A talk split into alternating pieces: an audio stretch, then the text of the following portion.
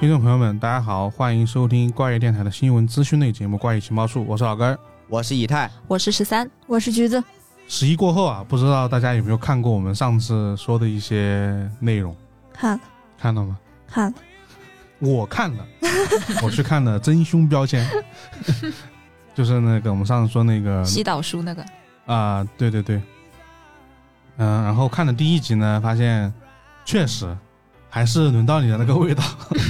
完全一样百分百还原。 对，但其实轮到你的前半部分是还不错的对啊，对啊，就说前十二集嘛，哦，对，对其实还是不错，但是它真正比较嗯拉胯的地方其实是它的结尾，对就让很多对观众不太满意的地方。我上次去看那个《真凶标签》，只出了第一集，但是就是那种哎，虽然情节很简单，但是它最后的结尾还是让你想点开下一集，这种感觉就很难受。嗯， 确那不实，还挺好？他们这个编剧应该或者说整个的这个呃 staff 应该是，我感觉他们是很会讲故事的这样的一个团不，他们很会挖坑，但不一定填得好。对队。啊，对，很对对，会挖对对对对就是很会讲故事嘛，就对铺垫的很好，但是最后圆圆圆圆到最后圆不回来就，嗯，摆烂还是说什么的。所以看到现在这个情况，我其实是挺怕的，因为因为他又是这样，就是他先注重的是每一集的那么一个就是钩 子，就很容易就是最后嗯圆不回去圆不回去。希望他这次是能够设定好结局，然后或者说已经想到一个好的结局了，然后再去往这个结局上进行引导吧。希望如此。是吗？但进击的愿巨人也是设定好了结局，呃，这里我们要提，要确定要提到那部作品 吗？ 我们就不要提了吧。那说说回这次啦，因为正好也是说到这个呃剧集嘛，先说一个比较简短的吧。一个我们比较，我们也说了很多次，然后也做了节目的一个剧集《沉默的真相》，它获得了釜山电影节的最佳 OTT 原创剧集，对，名部剧场。哦，好耶！哦，我觉我觉得 确实是吧，这种实力在的剧，一般就是出去啊什么的都能能够拿到比较好的有牌面儿，因为毕竟是优秀的作品，我们才会选中嘛。对，嗯、他这个其实也是最近大家一直会比较关注的一个，就是什么，啊属于是剧集不是应该作叫品栏目，就是爱奇艺的啊迷啊没迷雾有剧剧场迷雾剧场嘛。然后其实，因为在他们两个把这个名声打出来之后，其实现在迷雾剧场无论出什么剧，大家都特别的期待和关注。嗯，就一旦出什么，就是就会有，就是反响很对，对，激烈很，多人第一时间会去看，对，也无形之中把大家对期迷雾待剧场的期待给拉上来了。拉高了太太高了，但其实迷雾剧场现在又出了新的剧，对对对，对，就是《八角亭迷雾》嘛。对呃我们录的时候已经就是它已经播了两集了。啊，然后他这次是我们看到这次这个阵容其实还是很强大的，就是就我们的段奕宏、郝蕾、祖峰、吴越啊，就呃还有白宇帆、米拉、呃邢邢明霞，后面几个可能听的比较少。那这次的整体的剧情是围绕家庭去写的，然后呃玄家就是妹妹玄真十十九年前被一个流氓害死了。嗯，然后凶手在十十几年间一直没有落网，然后这样的一个阴霾就一直笼罩在这个这个家庭身上，然后家庭的这几个，另外还有三个兄妹吧，三个兄妹，然后就是对于围绕这样的一起案件，然后最后的很多的悬念啊，这样展开的一个故事。嗯，然后这一部我看了一下，就是我们在录的时候已经播了两期了，啊，然后急嘛看了一下豆瓣嗯还有爱奇艺上面的一些评论，怎么说呢？就四个大字叫褒贬不一。呃，看了一下，好像还贬的还多一点。我是我是看到有人说了，就是说他们指望干，可能说这部剧的就是节奏可能会偏慢一点点。而且我之前我们上一次第一次说这个《迷雾剧场》的三部剧集的时候，其实都有一个简单的了解嘛，发现这一部应该是会偏就是悬疑一点的。啊哎，那那这一部剧它一共有多少集？他有说吗？目前好像没有看到有多少集，我爱奇艺上好像是有十二吧，十二集吧，目前好像是。我记得好像看了是是有12它有一些它有一些集数的预告片在那里。但十二集，但是节奏不是很快的话，又要讲讲清楚，讲两件，就是十九年前后的两件案子。其实我自己看了，因为我两集还没有完全看完，我看了一下第一集，然后就相当于开头嘛。那但是它目前就是怎么说呢？它故事两集肯定是没有办法完全展开的。但我自己的观感其实还好，嗯他上来就以一个很强的一个矛盾，就是一个呃，当年那个玄家大哥，就是那个玄良，就是祖峰演的那个角色，他的女儿跟他死去的小妹长得一一模一样，就很像，也就一模一样。然后被一个也是被一个小流氓追，然后上来就是一场这个追逐，然后抛开抛出了很多悬念，比如说说我家里人不喜欢警察，然后呃还有很多其他东西，包括他们追到那个昆曲团，然后发现那个小混混跟那个当地的这个很多东西盘根错节，然后又是祖峰赶到现场一脚踹翻了那个混混，就整体这个矛盾还有这个戏剧张力，我自己看其实还好，是看的还是非常的能够带劲儿的。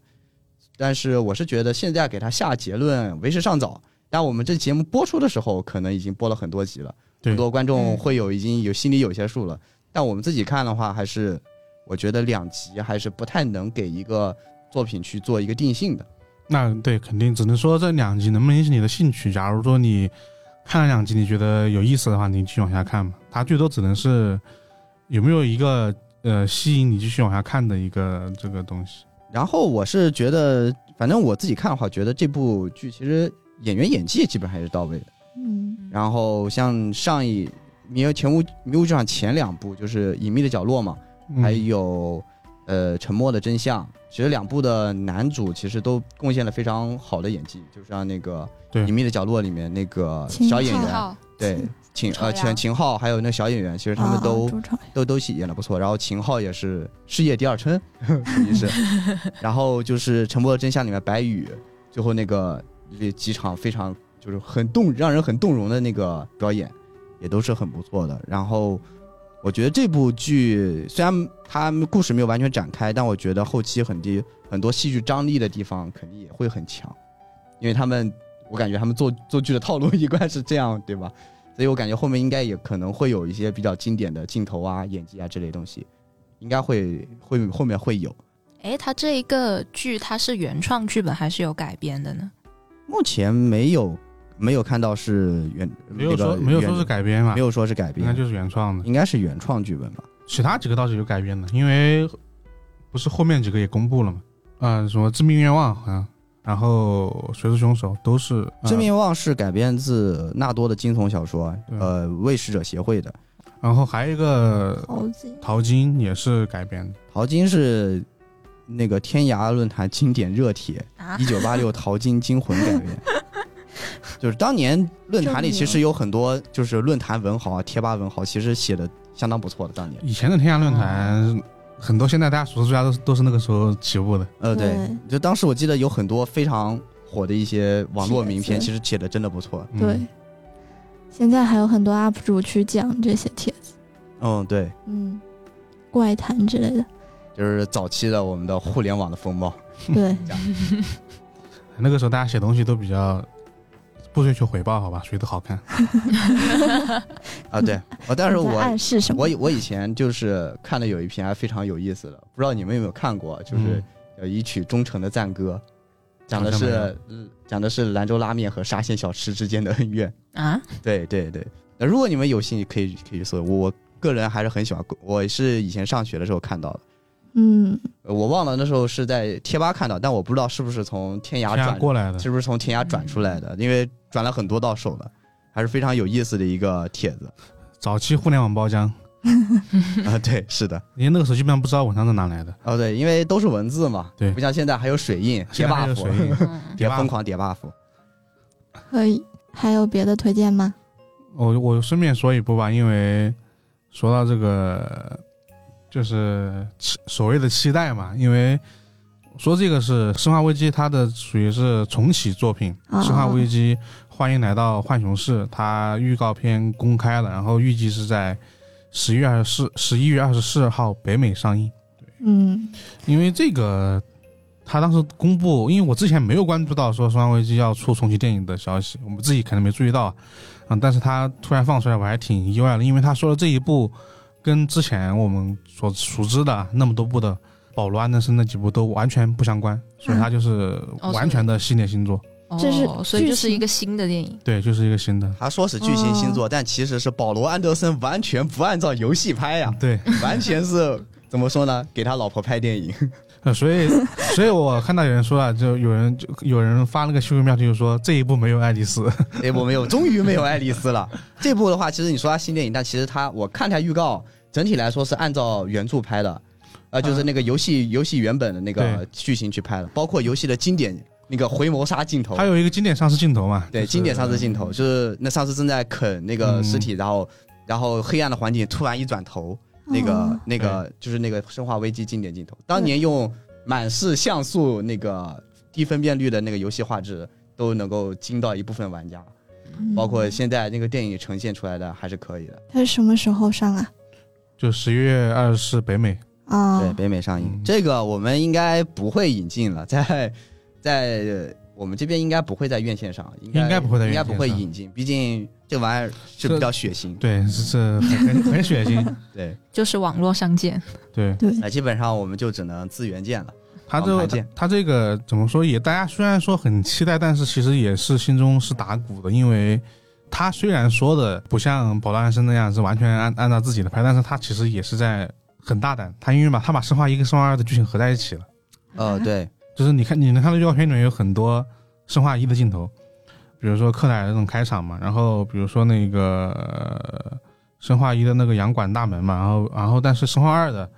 那个浣熊市的警察局，然后那个油罐车都生化二里面的镜头，但是我看了一下预告片，我发现它就是哎，怎么是两个混在一起的？我我就嗯，有点意外。总体而言，我看了一下，还是《生化二》的镜头比较多，嗯因为我看了一下，就是整个贯穿的女主应该还是克莱尔。啊、对，因为它开场是克莱尔开的场的嘛，所以可能可能还是以，我只能说可能啊，因为毕竟只有一个预告片，可能还是以它为主。但这但不知道它怎么合在一起，就是这个比较好奇。然后这个导演拍的剧情片吧，也 就啊，就是那种一哎言分难尽。分很低的，啊沉默，分很低的那种重口味片，那么沙海啊这种类型的，鲨是鲨鱼的鲨。 就是嗯哦，又是那个 B 站烂分系列各种鲨鱼。对，我就我就看他拍的，我觉得他可能比较会拍这一种丧尸的题材啊，因为他对这种东西的可能比较抓得住，但是又怕他把它拍的很低成本，你知道吗？ 我看了一下，就是整体的那个特效和那个建筑还原，就包括那个魂牵梦绕的警察局，嗯是吧？总体来说，那个风格还有整个的还原上，我觉得做的还比较好的。就我是觉得特效是跟上了的，但是不知道他这个表现手法会不会把它呈现的比较比较就是不够高级。怎么说呢？预告其实还是蛮爽的，嗯但是有一点就是角色选择上，我在一直在找里昂在哪儿。我看到有一个分头，我说哇，这货不会是里昂吧？这货不会是里昂吧 大？家都在吐槽那个那个选角，哦，真是克莱尔，我觉得倒还行，我觉嗯克莱得尔嗯克还莱尔主要靠衣服认，不靠人认。对，靠着衣服认出来了。但是她毕竟是说好的女大学生，但是好像没太看出大学生的感觉。总体来说，我觉得这个嗯，就是到时候到了会看，但是我自己没有抱太多的期待，嗯，因为对其实就是卡普空对自己手下的 IP 改编改电影好像都感觉都不太上心的样子。呃，我看了一下，这次是索索尼影业，然后和呃两个两家公司吧，其中一个是索尼影业，然后去做出品的这个电影。呃，但是让我比较难受的是，它好像是按照克莱尔的线去拍的，因为《生化危机二》两条线嘛，嗯，然后一条是克莱尔的，一条是我们的里昂的线。他如果按照克莱尔线拍，我感觉大家魂牵梦绕的王阿姨可能也不会出来了， 可能王小姐可能不会再跟分头上演那个我们这样一个感情大戏了。而比较，因为如果有的话，我觉得预告片里最少得让他露个背影吧。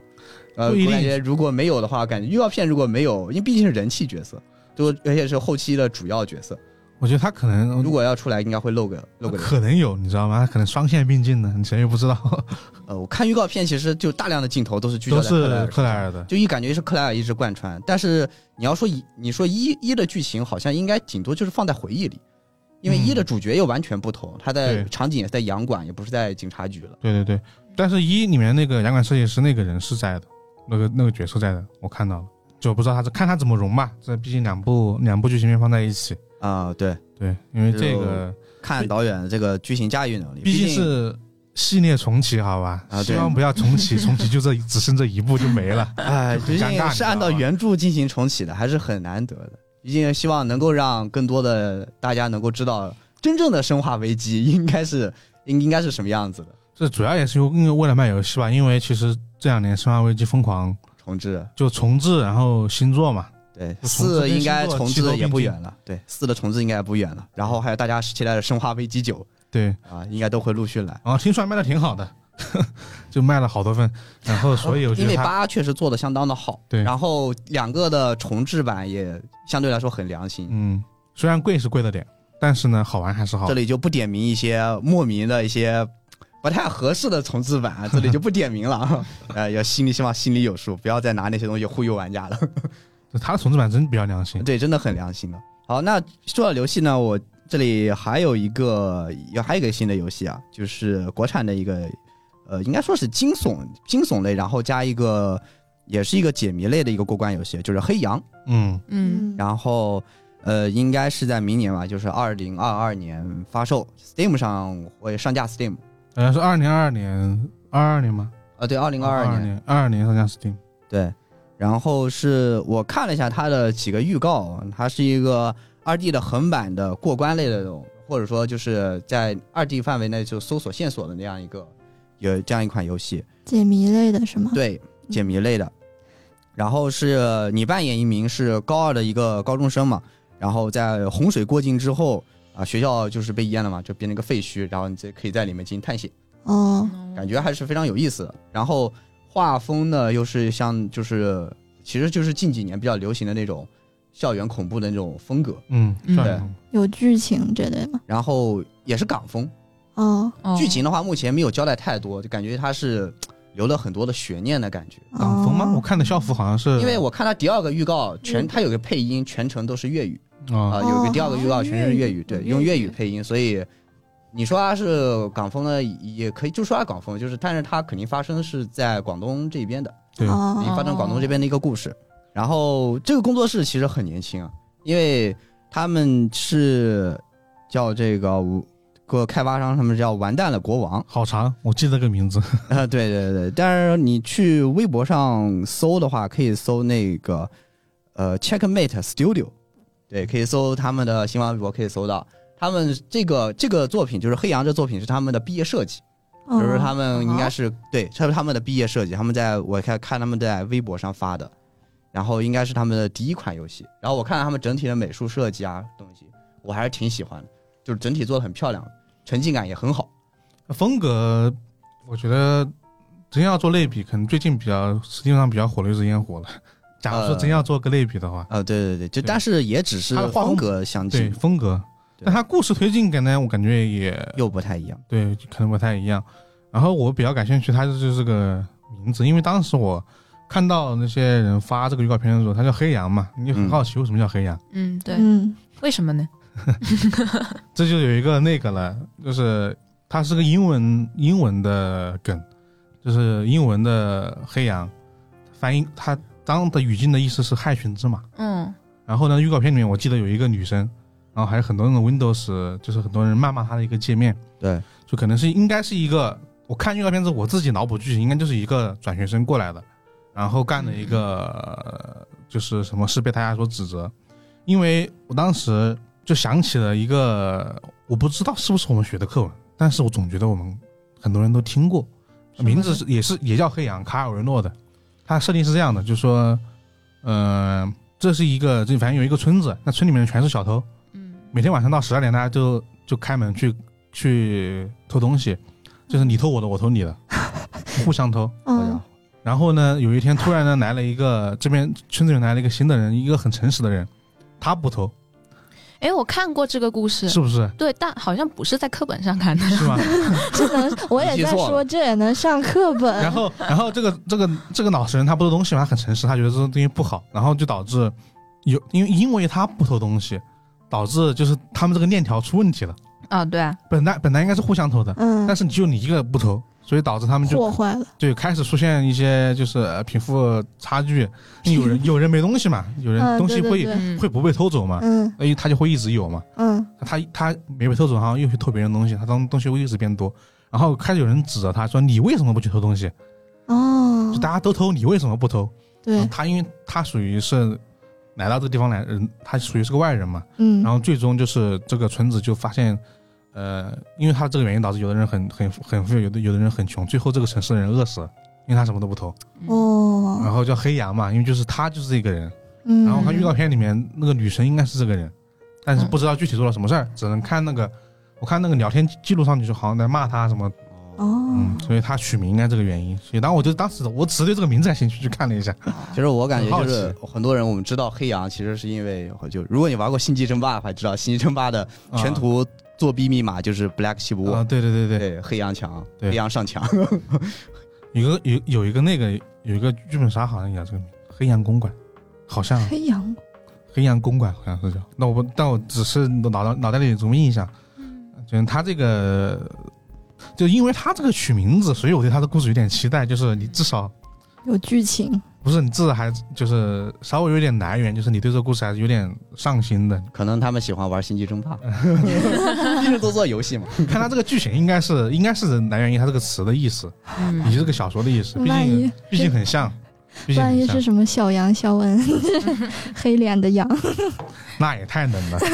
那太能了！我我也是看到，就是他海报里面有一张欢迎新同学，然后有一个女生的名字，然后对啊旁边有对啊一个、有一个好像是比较针对他的一个符号。对，因为我记得他他那个年代感应该比较久远，那个 Windows 还是哦，对，就是那 XP，叉 P，对，或者说有点像酒吧了都。我不知道是九八还是 XP，反正就是那个那叉个 P 好像要更圆润一点，就是那个酒爆吧又更方方框的那种，啊还是很尖锐的那个很尖角啊锐那，种嗯应该好像还是酒吧。哦，不对，应该是酒吧，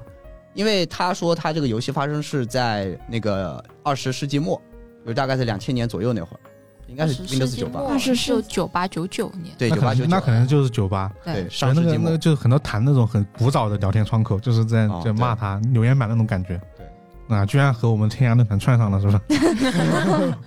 早期互联网风暴好，callback，早期互联网风暴。好玩，但是现在就是听到，就是像他说那种什么被指责这种，就会下意识的觉得这个女生是不是是不是被冤枉的，然然后后哦还是之后对之后就会牵牵扯起一系列什么校园霸凌、对对，对，什么什么网暴啊，什么之 类的，网络暴他力，那是早期网暴了，啊那个时候就对已经对对有网暴了，啊那时候有吗？应该有有网络就会有 网暴，加油，啊，就跟他的时期跟网络诞生之初他就有 了，应该对，应该是网络社交诞生出出，对应该就有了。嗯起初大家并不社交嘛，在网上，唉，怎么叹了口气？我叹了口气。怎么叹了口气？有 什对于么那故事个吗？对于那个时代，你有自己的故事吗？ 还有你在 你在说出你的 故事，有什么故事吗？ 我只是想到网暴之类的，就有一点我以为你要感叹科技是把装人间的， 哎，突然开始高变深开始变题了 是吧？你这个语气，行了，那我要那个，那我来讲一个别的故不别的故事去了，别的游戏吧。嗯，然后我这边也有一个嗯、呃解谜类的游戏叫《笼中窥梦》，笼子的笼，中间的中，窥视的窥，然后那个梦做梦的梦。 然后那个这个游戏它是呃一个那种，它这个官方的名字叫视错觉解谜游戏，嗯、有点像，我觉得有点像那个纪念碑谷，它的那种有一点立体感的，嗯，然后哦，它嗯，是、有点像，嗯，对对对，它是偏那种，嗯，它是整个故事是围绕着一个奇怪的六方体展开的。然后在这个呃盒子里面呢，你又可以有很多玩法，然后你可以把墙上的什么画报里的东西扯出来呀、之类的。然后之前今天我和十三聊这个游戏的时候，他还在那跟我讲说，对，提供了一 个对，提供了一个素材。就之前老番茄解说过一个，就是类似的游戏叫《画中画中世界，》，画中哎，世界对对对，哦，我也看过，是的我我玩很有过印那象个。，我当对时对对亲情推荐给高阳 威，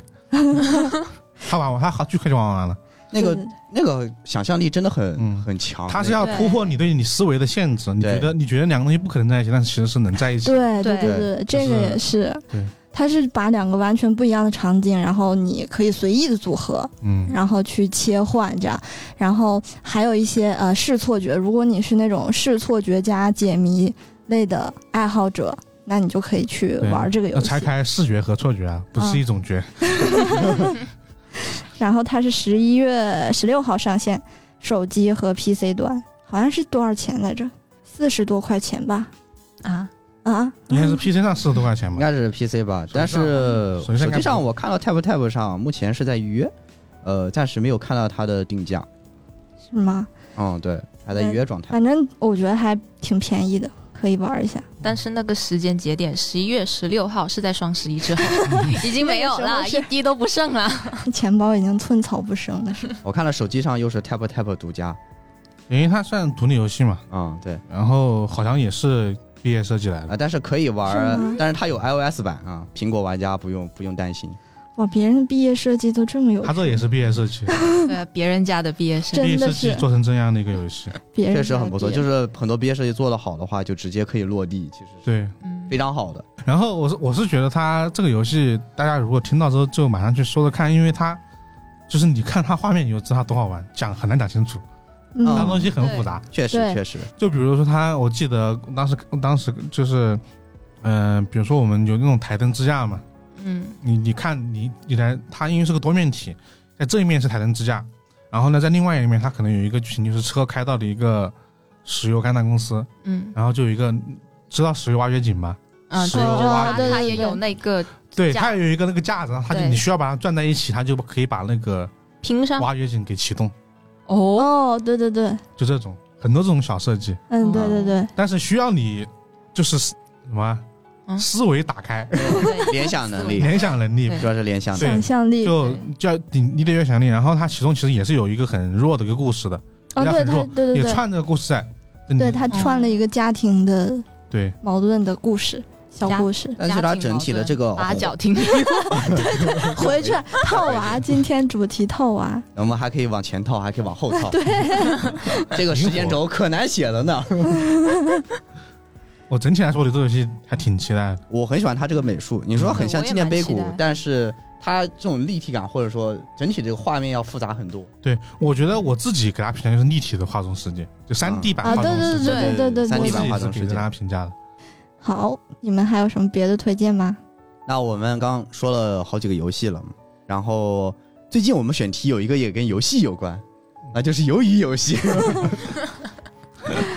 啊，谐音梗又要被扣钱了这不是谐音梗，这属于呃这是这是烂梗，啊！没事，我们公司只进谐音梗，不进烂梗，我们的烂梗比天高。 日常对话都是那个。对，游游戏咋了呢？对啊，它鱿 鱼游戏要出第二季，嗯，嗯哼，对，然后呢然后呃，他是是我是看了才那个新闻是导演黄东赫嘛，然后接受采访的时候是表示观众反馈反应很热情，然后我们会会有第二季的，正在考虑中。但是如果说他在说在考虑的话，应该是制作方或者说这个方面应该已经敲定了一部分，导演才会对外说我们正在对考虑，嗯，对对对，嗯对也不会说导演导演说我考虑拍第二季就有定拍，肯定是我个人考虑其实就是制作方会松口。就是网飞续订了，然后你看你还会拍吧，你想想拍吧，嗯就是我因愿为意出这个钱。反响毕竟好嘛。对，那是不是一般的好啊但？是太好嗯了，太好了，对。哎，但是可惜没有把怪异君再带 一带，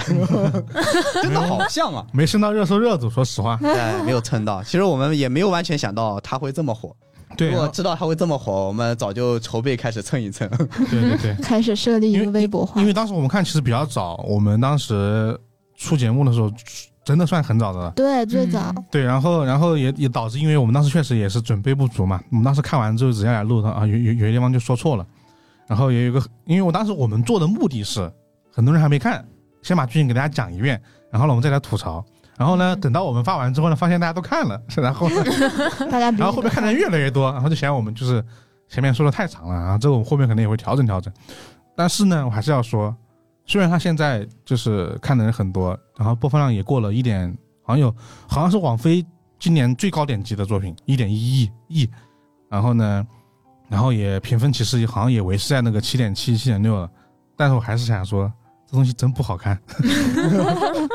就个人观点，我真觉得它不好看，就刚对，就刚，我就迎难而上。但其实我我意见也是差不多。就怎么说呢？就是你说横向比较的话，有很多非常类似题材的作品做的已经很好了。对就是我实在是找不出太多的理由让我在这中间去挑这一部来看，只能说它可能新一点吧，我觉得。 我最终我最终想到一个理由是什么呢？可能就是国内观众啊，可能十一的时候没有什么其他剧可以看， 啊，十一的时候这个剧的火热度才越来越高，因为嗯，十一之前还好，就十一之前虽然有，但是没那么多。十一之后对发现你各种什么那种呃搞笑素材剪辑，然后呃，他对跟那那个那个一二三木头人那个童谣，啊，对啊，对还有那个口糖饼啊，对啊，扣糖饼也是，就很多梗就出现，前段就十一很时间火出现了。我发现哦，可能那大概可能是十一的时候大家没去看，但是呢，这个你说你不你要是对比吧，肯定觉得不咋地，但是你单独放你单独讲就就是去看的嘛，就是也能吸引你往下看。但我其实还觉得一个剧像《游游戏》，我觉得它很成功的地方在于它的很多的记忆点很强。对虽然说嗯浅糖饼啊，还有那对个娃娃转头啊，还有这种对很多，然后包括那个面具，对那个那对个对工作人员，就是他这种记忆感，就是记忆点非常的强，然后再加上一个，呃，虽然说现在看来已经很套路，但是依然还算是比较新颖的这样的一个设定，就是还是能够拉到很多观众，并且让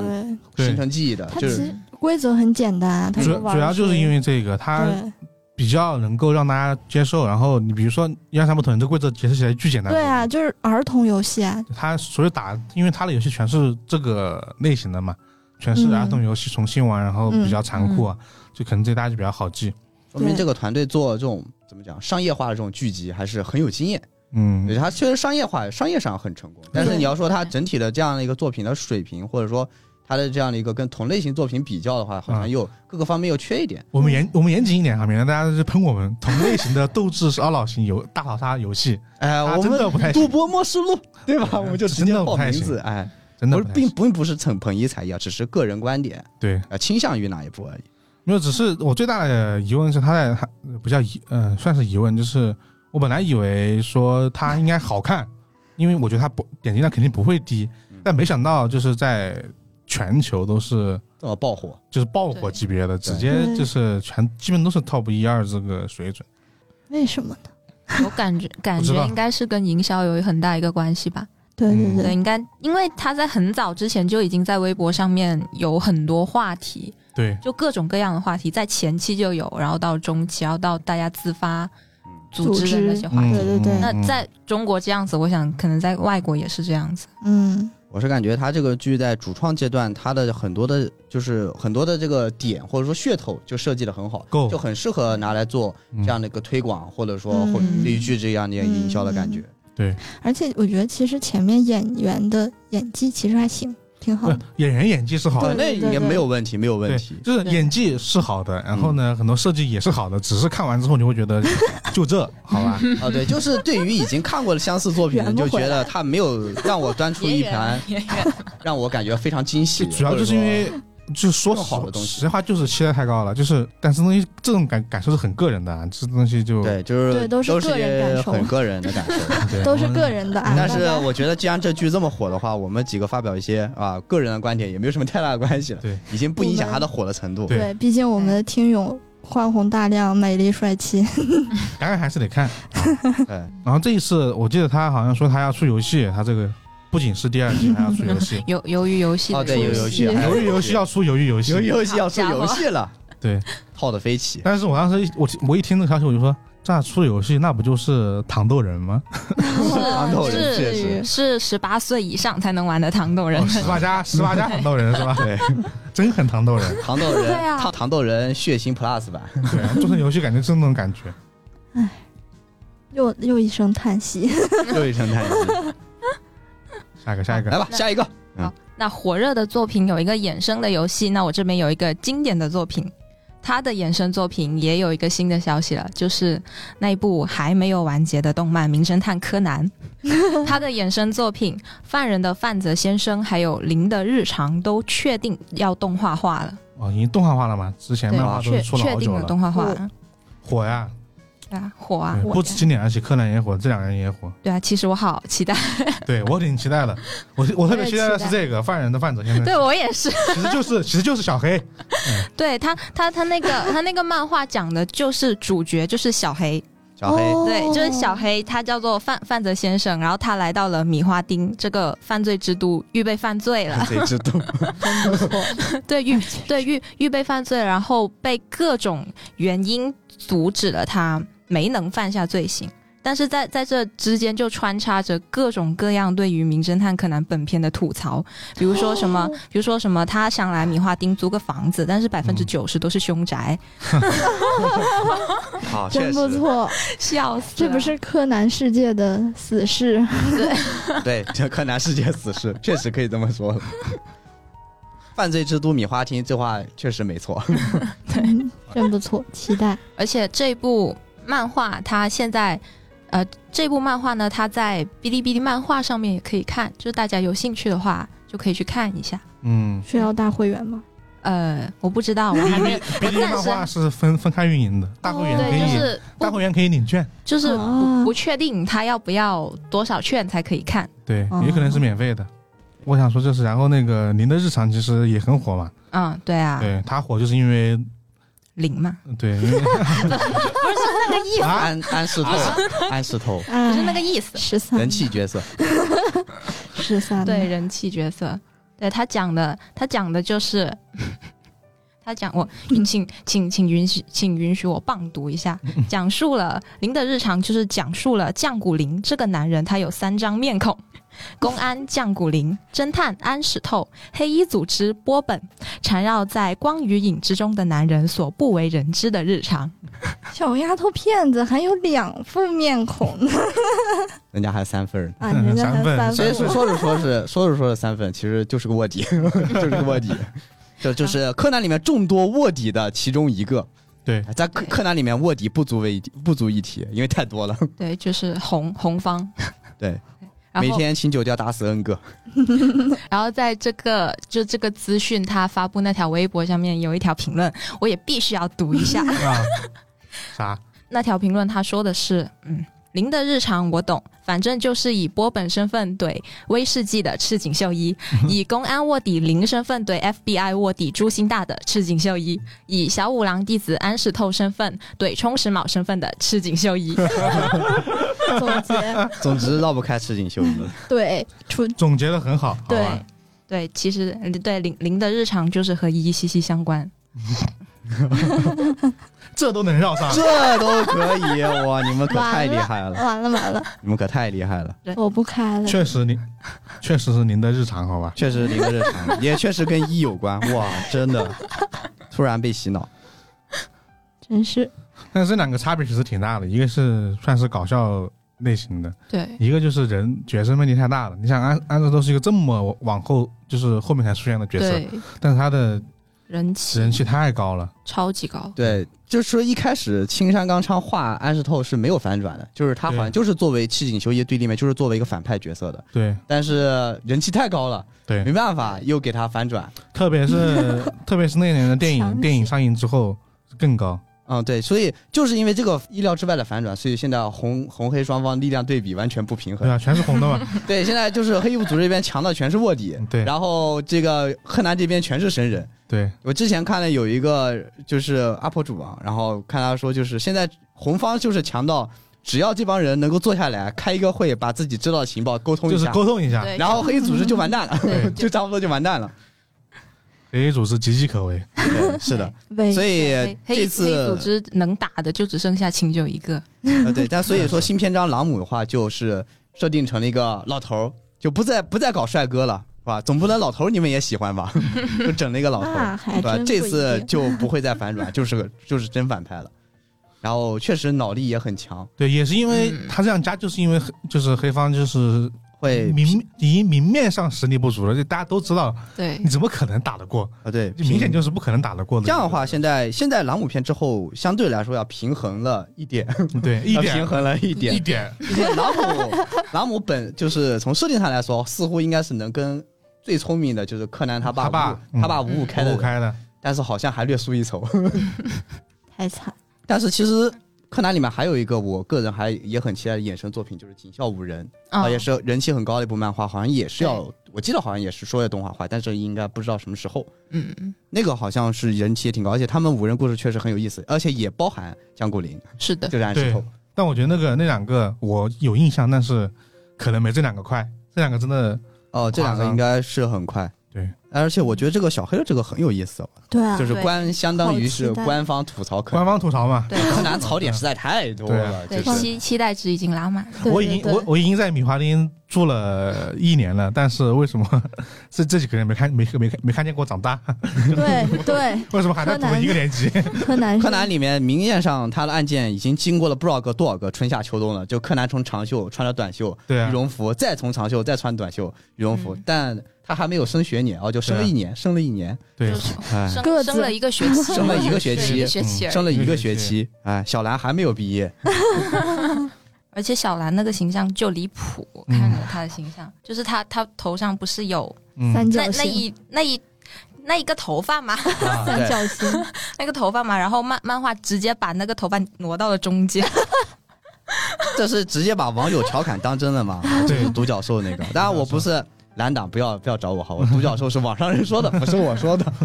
但是其实蓝一开始那个脚是很好看，不是那样，对现在动它画是做的很简化那种感觉。嗯他一开始是其实看着很舒服没的有后后来就是为了好画，啊，对，就是就是纯粹为了好偷画。画偷工减料了一。开始其实就是那个年代，就是说好像是八九十年代，就嗯女性那种发型，就是那刘海个会经常拱会起有一来个有一个像拱起来对起来拱拱起起来来那个头发不知道叫什么名字，反正不是叫空气刘海吧，反正就是有一个拱起来肯一定个不是拱空，气刘海，我都可以确定。有一个拱， 有一个拱起来的地方，然后或者一开始是很平滑，就很好看，对对，啊，后而面且越画越像一个角了。而 且而而且前期就是蓝，它不同的镜头，你可以看到它那个头发是会有不同的角度的变化嗯的。哦，它现对在就一直就是那个角在那 里，对，从一个很好看的一个画变成现在变成简笔画的感觉。说完柯南的这个漫画，那我也有一个漫画推荐，漫画就是对漫画，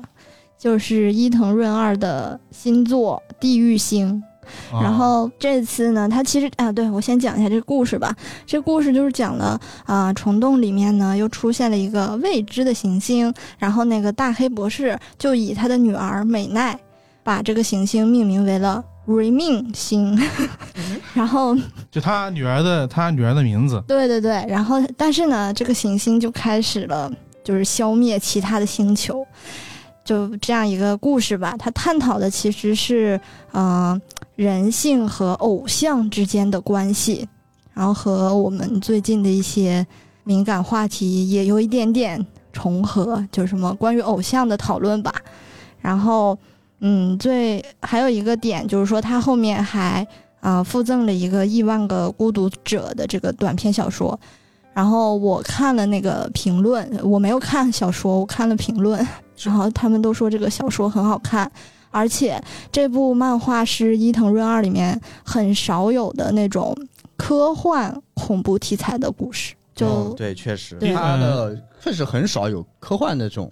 感觉的。这个作品就大家看的时候就不要就是抱着已有的对他的认一知，三二的认知去看，对对，因为这个这个我之前是有看过的，这个因为他那个起名字其实他的开只是他的开头，就他给他自己的女儿，起的，呃，他把他那个他把那个彗星的名字的命名方式是他女儿的名字，对，嗯然后他女儿就出道，然后当 idol 开演唱会，嗯，然后很多人嗯追随他，但是后来那个彗那个叫彗星吗还是行星？应该叫行星吧，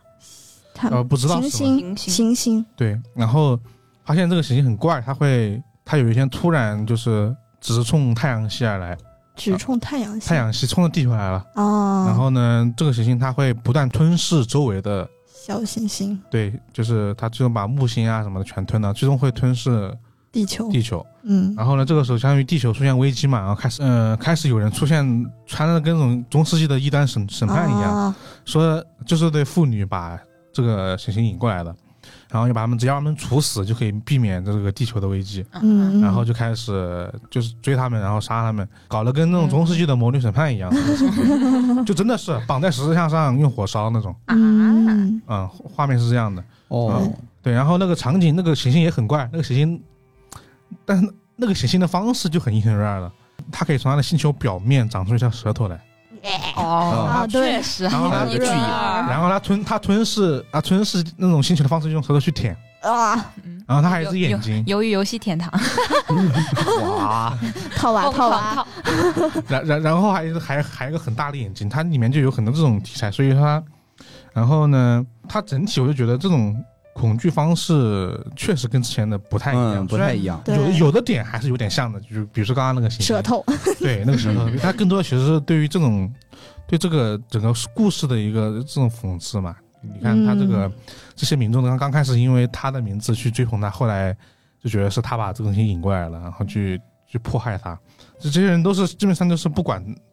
就是道理的。然后他这种对于这种行星恐惧的一种描述，其实也是一种科幻题材的一种描述方式嘛。你就不知道他到底就是是个什么东西嘛，就是嗯这种嗯因为当时他说的是好像有十几光年，十六光年还是多少，就是那东西挺挺吓人的。因为他当我当时看的时候，就看到有人讨论一个东西叫巨星恐惧症、巨物恐惧巨物，恐惧症，巨物它是巨星恐惧症，但它属于巨物恐惧症巨星，巨型是就是害偶怕像巨吗？大巨大的行星那种啊对星球那就种就巨星恐惧症这个有一点克味儿的这种东西在里面。对对对对，就就是是这样的。它是这样的，你看，首先我们经常不是看到一些场景嘛，就是很大的月亮，见过吧？然后很大月亮在在一幅那个地平线上。嗯，嗯就比如你脑补，你脑补一个很直的公路啊，比如说这种大漠上，然后那个月亮就在你的镜头处，因为月亮就那么大嘛。嗯然后在比例里面，它可能只有这幅图的十分之一。然后你想，嗯你把这个星星，你把这个星星换成海王星，然后再把行星换成更大的行星，你发现整个画面里面只有一个很巨大的就这样对，星球因，为这种这个星球的这个对差别比例是非常巨大对，的，很恐怖，对，是会让你有种这种这种巨大的这种让你感觉这种渺小感。对，然后就嗯很多人就会怕这些东西，然后嗯你们有兴趣可以搜着看一看，就是这个东西叫巨星恐惧症，所以这个感觉就巨星这个其实还是克味儿很浓的。对然后它确实这个星球让我想起来就是那个克苏鲁里面那个格赫罗斯格，后罗斯嘛，就是支配者嘛，就是他只要过去，他过去这些格赫就是智慧者就会苏醒，苏醒对之后就是毁带灭来星球带来毁灭啊带嘛来。带来星给星球带来毁灭我。觉得他这个应该有那个元素，因为他自己有应该就是有克味儿的有的元素吧，就是有他克自己苏鲁伊。藤润二是比较喜欢对啊克苏鲁对对的对东西的，而且他提到这种科幻或者说这种巨大行星这种感觉，就特别这种这种克味儿就更浓了。这种对。 所以他整体一个作品是形式是这么样子，但好像我我好像把主要剧情说完了，但是伊藤润二嘛，主要看的不是剧情，哦，对对画，面。但是我这次感觉就是能够在就一乘二这次能看到一些怎么讲，就是很宏大的这种跨页画。对啊之前的作品其实会很少，因为它都是画那种很细小的东西嘛，比如说蜗牛啊，就 呃鱼那个啊鱼阔鱼，阔对鱼，阔鱼。鱼里面是有鱼鱼里面是有跨页化的，呃，快，我知道，嗯就是那种啊对很大格局的那种对跨页画，就是一个大片天，然后或者说一个大大的地方物体。对，这种这种这种，其实在他以前作品也是很少，这种格局很大或者说很宏大的这种作他画。他他整个题材跟画画方式跟之前是确实有很大不同。哦，对，嗯这除了这个种巨大星球，我还看到很多人就是吸飞到天上那种，嗯很多人，然后就那种这种很大哦的那种那个画场景是当时那个星那个行星已经已经贴到地球脸上来了。啊，对对对 对，所以是有那种那种那种那种场景。它具体的情节还有挺多小的内容的，但但是我是觉得这个大家如果对《英雄仍然》有足够兴趣啊，你就可以去看一看，嗯嗯因为这个对这个作品其实还是跟他以往你想看的东西可能有点不太有有一点点对对不太一样。对对对，你不能还是值得一看的。对。还有你们还有什么别的漫画或者是电影的推荐吗？那个博舒莱克还是你自己，我得啊，对哎啊，就是我，自自就己剩我了自己 Q 啊一 下，你们既然没有，那就是我。 啊，我还有一个推荐，就是这个国产的一个悬疑喜剧《不速来客》，由范伟主演的，十月二十二号上映。然后呢，他呃，这个片子的主演有范伟、窦骁、张颂文和朱珠。然后他们就是讲的，嗯、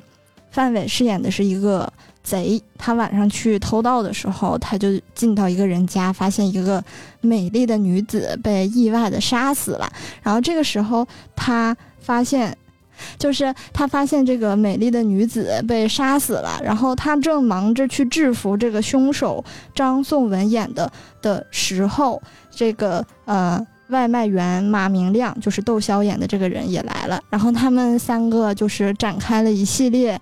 嗯、身份啊，关于剧情的一个探讨和反转。然后我看了一个豆瓣的点映的评分吧，还挺不错的。他们都说就是这是一个具有黑色幽默，然后并且剧情很紧凑，反转也很紧凑的一个啊、呃电影。主要是我个人很喜欢范伟， 觉得范伟演技应该是很不错，然后就觉得推荐给大家去看。我觉得反正范伟这些年，我觉得他挑剧的眼光还可以，就是虽然说没有什么特别爆的，但是我感觉很多下限都还挺高的，嗯嗯，就剧的下限挺高，像之前的《长安道》，对吧？然后好像很多都带有一些悬疑这种感觉。然后范老师这次的造型非常让我惊讶， 就是跟以往不一样，我没是我没那个啥，没仔细看，啊我没发现出来。我说哦哇，范老师这次这个造型可以，就是那种他就有个长的那个刘海，然后有一点花白头发那种感觉。然后我感觉我靠，还是挺嗯挺那个啥的，我个倒是挺有兴趣想看的。对我感觉看这个剧情介绍的时候，就觉得像那种舞台剧，就几个人的那种小型舞台剧，对因他为们就在台词对白，然后转换角色之类的。我之前看过预告片，就是它因为成成本很低，所以它只能在长一个长一个大楼里小面拍，小空间，啊一个大楼就是没有太多的场景，然后很多这种对话。但是这很考验人演技的哦。对啊，然后它对也也也比较也比较考验剧本嘛，嗯因为对这样的话，你的剧本的一个构造就比较得紧凑一点点，不然的话，嗯很多人来说，很多人电影院看电影在只在一个地方晃，他们会有点就是觉得有点疲劳，所以你对嗯，一对套剧情去带着。然后它整体人可能算是一种，呃因为看预告片感觉是三段式的，应该可能就是真相应该是那种罗生门式的，就是你说你是，我说我是，那谁也不知道到底哦反转那样不知道谁对是，对对对，我看了一下他的那个预告片，就说他这个整体的这个电影整体的质感，我觉得还是挺好的。然后他这个包括他剪了很多的这种，就是他放了很多镜头，这种镜头的这种这种这种层次感，或者说我不知道叫什么，就是这种不会让人感觉到非常单调，嗯，就是能让人感觉到这个电影一直在换，或者说它的空间啊，就是在这种交错的，有很多很多就是那种其不一样的那种镜头的呈现，会不会让人觉得就是虽然说是一个不是很大的空间，但是不会让人感觉很单调。然后它那个楼是个环形的楼，对，是一个像天井一样的那种环形的一个楼那。个那那个地方一看你就知道在哪儿，在重庆，重庆啊， 对，也只能是重庆，对，一看就知道在重庆。所以它整个那个配色和那个地板，就是当你就是看，如果你看火锅英那个火锅火锅英雄， 雄对，就是那种感觉。对，但是它又是在一个密闭环境里面，总感觉好像重庆很容易发生这样的故事。这两年很大很容嗯易去重庆拍片子，因为重庆确实好看，这些建筑就很，对啊因，为当地的地势导致很怪，好吧？对，哦， 对它就很适合这种悬疑的这种对剧情的，而且很有特色，比较好记，就是那些建筑物都很怪，真的是很怪。嗯，我看到很多一些赛博朋克的一些画作或者什么，对都对是、啊，都是地点都在重庆，对就是对对放着很多霓虹灯，甚至都不需要刻意添加，你把它那个原本画下来，它都很赛博朋克。对魔幻八 D 城市， 对，对真的是的八 D 城市，确实是八 D 城市。哇，这个城市。 其实一开始那个，我记得好像就是重庆在拍的比较有名，就是《疯狂的石头 嗯是，嗯，那对很那对很多对，年以这前是，很多年拍，但是对就那个那个时候，我感觉就是让重庆这个题材能够很好的进入大众的视野。嗯对包括我有印象很深，就是那个他们好像是在城市上空，居然好像做一个缆车一样的东西，对然后就一个易拉罐，对噔要掉下来，对正好地砸在铁那个穿脚边楼，啊，对，就是那种感觉，哇，嗯就是但是你说那是你说地铁，那就更像缆 车，对，但是那时候就让我觉得哇，这个这个这个城市这个空间太太能发挥的东西太多了，嗯对那个易拉罐正好就掉在它旁边，然后就开启下一段故事，我觉得这个，因为他这个导演就不是黄沙的，就是应该可能是荧幕处女作，可能啊，呃呃，这个整体来说，这只看好像点映是在，嗯、你你刚刚说是十月二十二日上映是吧？对，十月二十二号我上映我之前看那个好像他看宣传宣发说是，好像十几号之后就能看了，不分影院就可以提前提前点映看了。哦，对，会比这个时会比这个比十这个月二十前二日上映时间还要早。好，对，你们还有别的吗？正好我又说一个那个，嗯，呃，另外一部也是我觉得同题材的吧，也是这种也是这种小场景，然后呢几个主要嫌疑人，然后找凶手这种剧情。嗯，它是万和天宜的出品的这个电影《扬名立万》，然后呢要也是要上映的。然后它的导演呢是我们之前在万和天里面很熟知的一个教授易小星，呃不是啊、呃啊那就是流行子墨，对牛群子墨，嗯牛群子墨导演的这部电影，然后呢韩寒是监制，哦，韩寒兼职，对哦，不过他们韩寒一直跟那个他们万关和系天很宜好就关系也很对好，每我就之前经每常部电影合都作有他们来串戏，啊，对，每部电影对都有万和天宜的演员来串戏，然后韩寒有时候没事还客串一下万万和天宜。嗯对，然后然后这部作品它其实讲的，因为只出了一个预告片嘛，预告片的大致内容就是说上海呢，民国时期的上海有一个富商，然后他知道了当时的一个相当于是杀人案件吧，他呢想把这个案件拍成拍成电影赚钱。当时电影院比不是比较火嘛，就可能刚出现，啊然后呢他就他就在自己的家里面布置了这个案发现场，然后呢还把几个嫌疑人都请过来了，然后相当于是在这个里面再找出当当时这个案件的一个真凶，它是这么一个剧情。嗯，对，它也是这种小场景的剧，然后我觉得它这个投入应该也不会太大吧，是吧？嗯毕竟对，听起来就但是万合天意其实很擅长以小博大，啊、是啊嗯，，对，对对但是这就看发挥了嘛，对是不是看反正就看发挥了嘛对。但是论说做自媒体，他们确实是相当的老前辈了，对而且确实又确实当年做的很好，放到现在来看依然又很对，我觉很得超前。我觉得万恶天一是一个现在起的新账号，然后把他们以前的东西拍出来，应该很快就是播放量，然后粉丝数都能狂。我觉狂得涨挺好的，就他们拍东西来，我觉得可能当年他们太超前了，嗯对嗯但现在我觉得又正合适。对但他们可能又做的比当年会更他们他们自己更超的，前他们自己就想突破这些东西嘛，他就不想拍这些短的东西嘛。就你看，加上易小星也是去拍电影，嗯对女对神子墨也是去拍电影，然后白客也是去当演电影，演电去影。演电影，你看这 都是嗯他们每个人要的走向大荧幕，对自己的要求也跟以前不一样了嗯。对他这个可能也也会带幽默和推理，嗯对他几段台词就已经很 很当年那个味道就了。是当年他们有一个既幽默又有一点推理的那个 对，就是小小对的小剧，就是那个呃《名名侦侦探探狄狄仁杰呃名侦》，探狄仁杰嘛，嗯名侦探狄仁啊还杰是挺有意思的。挺有意思的。所以我就觉得结局后面结局有点有点草率他了。们有点赶，因为他们那个时候还因为正好要上那个大电影，应该很多制作的精力，包括白客后半部分直接就去，应该是去拍电影了，对对就没对有再出来，到嗯大最后大结局时候才出来，对对应对，该很大程度上限制了他们做这个剧的精力。对其实我觉得就前几集来看还是非常好看的，就是很好玩儿。啊，对，很好呃很好玩。玩然后最推后理那推理个其实很少，主要是很好推玩理儿。很少，但是那个反转感做出来了，对，就那个反转感是有的。嗯嗯，我我我比较好奇这部电影的演员阵容，哇，真对啊，的就我也就看刘刘询子墨拍的，会不会请来很多万和天一？应该会有就是他很多们那边，的我人觉得肯定会有有像柯达、那个本玉或者说白客，我不知道有没有啊，我猜大概应该会有他们吧。白客现在白好客像，感觉不一定，对白客可能档期会比较 满，啊，有几个那个我记想起来呢，有两个人，嗯，于文泰，哦，秀才不是啊秀才哇秀才好久没有看到他然了。后呢，邓家佳，哦，是那个哦小小姨妈，对小小姨妈姨妈， 小姨妈之前毕竟还是演过正正正统迷雾，呃那个时候还不叫迷迷雾雾剧剧场场，但是哦对它是正统悬疑剧。对哦，我对之前最早看的小姨妈还是当年那个喜剧片《十全九美》，哦， 那好早啊，对，是吧很早很早。但是他那时候因为有口头禅，所以我当时正好看的宣发，对被记着了啊。其他几个人就是有那个了嘛，啊，有望天一经典人物柯达，啊。柯 达对啊，然后哦然后还有还有还有本玉也在本，玉也在，哦，对哦 然后其老演他员了。其他的就是还有呃易简梅、啊尹正尹正哦哎，还有尹正吗？啊，俺老乡儿所以这，不错子所以这几个人往那 一搭这，个你就知道这东西它这种它很首搞先会啊搞笑，对会有很有对，肯定化学很效果搞笑，他首先会搞笑，然后才才是可能，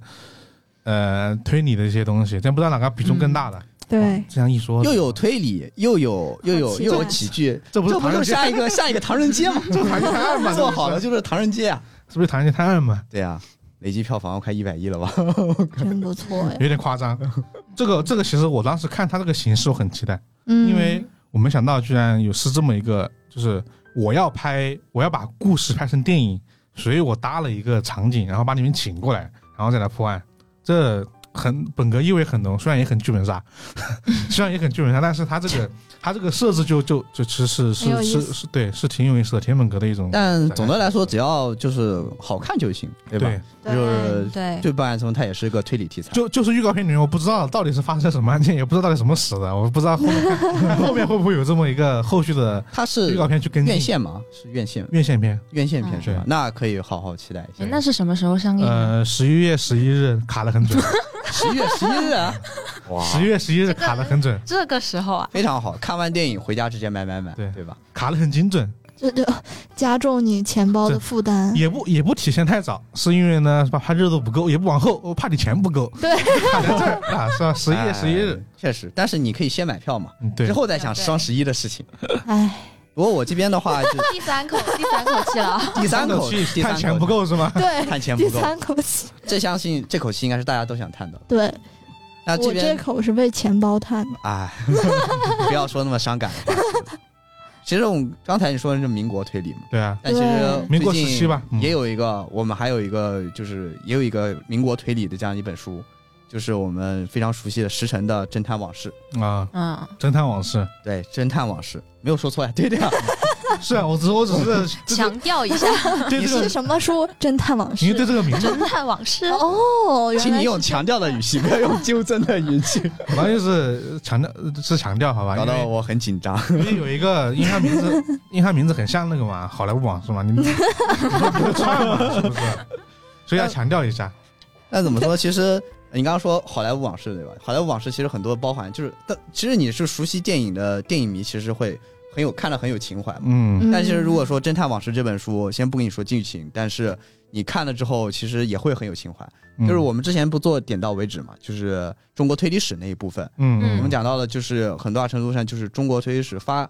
发就是近代这样的一个推理文学，就是从民国那时候开始嘛。所以，呃，石晨做这本书的时候呢，我就你看华斯比的一个序言里面就会写到，就是如果就是当初民国里面那些呃做中国推理的那部那部分人，就是陈小青啊、孙了红啊他们。他们当时是看的是福尔摩斯嘛，因为只翻译过来这些嘛。嗯但是如果说他们当时看了黄金三巨，就黄金时期阿加莎他们的作品的话，他们他们又会写出怎么样的东西呢？就食神也是，就是这本书就带了这样的一个想法，啊，就是穿越了说我用如果说他们是看了那个阿加莎或者后面很多推理作品的话，我再去写民国时期的那样的一个推理，会是什么样一个方式？嗯嗯，所以说这部这本书的话，总体就分成就是上下两个部分嘛。然后一个是，呃，一个首先是一个大的一个案子，是作为它的一个开始，也就是同样也是上就是民国时期上海的一个富商，然后又是一个、是它是属于一个是，呃，上海上海诸多富豪然后离奇死亡，然后嗯又是牵扯出上海的很多这样的一个势力嘛，呃，包括当就是上海当时很多的一些势力嘛，包括像是巡捕啊，然后还有当时很多的洋人啊，甚至还有一个畸形人的杂技团，就是魔幻之都嘛，上海当时那个时候就什么都有，嗯对坚持到很多这样的一个势力，然后有呃形形色色，然后很多还有一些呃民国侦探小说中的名侦探为原型的很多的一些侦探，就是他们会参与到其中，然后进行的有点像是一个侦探冒险的一个故事，这是有点像早期的侦探小说的感觉。然后到下半部分又是一个黄金时代那种，在一个封闭的这个大宅中的一个呃有固定嫌疑人的这样的一个本格推理的模式，嗯，就是以上下两本的方式去写这本民国推理的故事。哦，民国那个时候的故事都好吸引人啊呢、哦，对，其实现在啊，感觉很多就是悬疑推理作品，很多会有在发生在民国时期，因为民国时期当时的背景就是本身就有很多的悬案要案都发生在那个时期，对然哎然后我后哎们听过很多大案都是然然然后然后那个上次我们说那个新新新日报日馆，报馆对，对，也是在民国，但那个对风格就比较起飞，啊，那个是比较飞的， 他就不想被限制于这个民国真实的民国场景那个对那个背景下。然后另外一个原因也是因为民国场景会比较海比较好改编影视，就有很多很多原因啊，就是能说不能说的，因就是为民国场比较好改景，，因为场场景其实也是搭建好的，因为。有很多影视剧影会用视到城嗯固定的一个上海，就是老上海那个时候对的场景，很多都会用得到。对我是翻看了一下，我看了它里面这个轨迹，就是后半部分，小前半部分我没有翻看，我毕竟是吧，先看了一下后面是是什么个案件， 就翻了一下，翻了一下正正好翻到那一页，就是我本来只是想随便翻翻的，正好翻到那个有案发现场那一页，就是画有图的那一页，好吧，有图的代表 那就是案件发生的一页，就是就讲的就是说这么一个宅子里面，你刚刚说嘛，死了人嘛，对嗯，然后死了人之后，你就这个人是在房间里面中枪的，就倒在那个房间里面了。但是，呃，因为这个宅子里面有很多是、呃、很多那种，比如说仆人啊、警卫啊，还很多人，没有任何一个人看到有人进去开枪打他。然后那这个人就相当于相当于是一个经典的密室嘛，隐密形室人加隐密室加隐形人，这啊这个个也人是加隐形人，没人见过他进去杀人，但是一定会有一个人进去了。那那他怎么进去的？怎么逃过大家用的？锁子什么的，怎么逃过大家的这个眼睛，所以这应这应该是他这一部的一个很主要的，就是后半部分很主要的一个谜题吧。对我自己看到那儿，我是这样感觉的。其对，实就我觉得推理迷看这本书还是会有很多嗯很很很有爽点的地方，因为它既就是如果你是又熟悉推理史，然后你又去看这本民国时期的这样的一个有有有很多熟悉的一些人物，对，然后加上这本身也是它是作为时辰的那个密室小丑，它是是说密室小丑的一个开源的一个故事，啊，是人头吗？故事，对它的前言里是这么介绍的，啊，你说到这个，对，说到这种彩蛋，那必须得说，我我我翻的时候还翻到另外一个东西，那就是他的孤岛书店居然在这里面，啊，对对对对对，啊，，他把他书店写到他这种小说里面，穿越了，毕竟都在上海嘛打了一波广告，对，都在都在上海。我记得怪异军师说过，时辰是哪有时间来写书的？然后还有一个就是说，嗯，我们刚刚也提到了这个民国推理嘛，然后这本书的编辑华士比本来就是主要就是研究民国推理这些东西的，然后嗯他也其实正好说，呃前言也是他写的嘛。如果大家对这个东西不太了解的话，其实也跟可以根据呃，也可以根据里面的这些人名啊，当时的一些作者啊，去去顺着找，就是当年的一些民国推理时期的一个呃作品。那如果你看到的时候，你会发现，其实当时写的东西虽然有模仿的成分在，但其实还是有自己的想法，也有挺多的。嗯是的，嗯，嗯，对，对，而且这本书也已经上线我们怪异藏书局 了，嗯啊对，而且另外还有就华斯比他出的另外四本就有关于民国作家写的侦探小说，啊，对，四本，对，对嗯嗯，哦，然后好像还是《食神》这本是他民国系列的一个开端，他后面好可开端好像还有计划有两本吧，啊，三部曲，是三部。曲，啊对，民国系列三部曲。那么嗯不，错字，不错反，正喜欢《食神》的读者，或者说《食神》，或者说喜欢推理的读者，就应该还是去看不能错过这本书的，嗯期还待是应该去看一下。去看吧。嗯，孤岛书店会不会贯穿始终呢？ 应该会吧，毕竟这种重重要发生场啊这种广这种广告这种广告肯 定要打，对自己打自己的嘛，对自己的肯定要打。嗯，说完民国的话，说起这个时间呢，嗯、我这边有推荐一本书，它的那个作者的年代和刚才说那本书差不多，就是色泽龙彦，大家其实也不陌生啦。对于这个名字，之前呢我们在那个电台里面推荐过他的另一本书，就是《毒药手帖》。其实这次呢，我要给大家推荐的这本书是他的一个短篇小说集，叫《狐媚记》。 嗯，这聊斋个啊，哎哎，这不聊斋吗？啊对啊，我也你有怎这么种感哎觉。，你怎么说这么早？我都 不是对《啊狐媚记》，你知道吗？ 说的就是《聊斋志异》。好，行，那就不聊 斋了，《阅微草堂笔记》 总有一款适合你。抢我的台词儿。然后呢，它这个呃是个短篇小说集嘛，而且嗯这个嗯色泽龙彦他本身短篇写，小说集，可是我看这本书已经很小了。对啊，他更小， 所以一会儿我尽量把故事说长一点。然后呢，就是啊、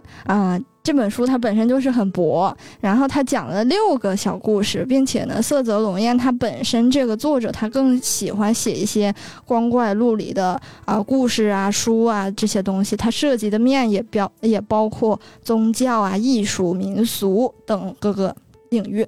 确实，毕竟写毒药手帖嘛，对啊，他那就个是涉猎写的不广泛的人，谁写这个？对他那个写的很专业的，这个的话，他其实啊、我看豆瓣上有很多人就说他是那个中国的，啊，不是，啊不是日本的《聊斋》低配版，低啊低配版是不太那个，就是《聊斋》，有异点域风情的《聊斋》对对对因为是日本的狐狸嘛，对对对对对。然后呢，嗯，我给大家就是简单的讲一个它里面的小故事，它里面有六个小故事，嗯，分别是《睡美人》《狐媚记》《凡论子》《画眼术》《画美人》和《云母鸡》。你们想听哪一个？嗯，听一个聊斋里面没有的吧？要要要不就听一下这个跟标题跟书名同名那个吧。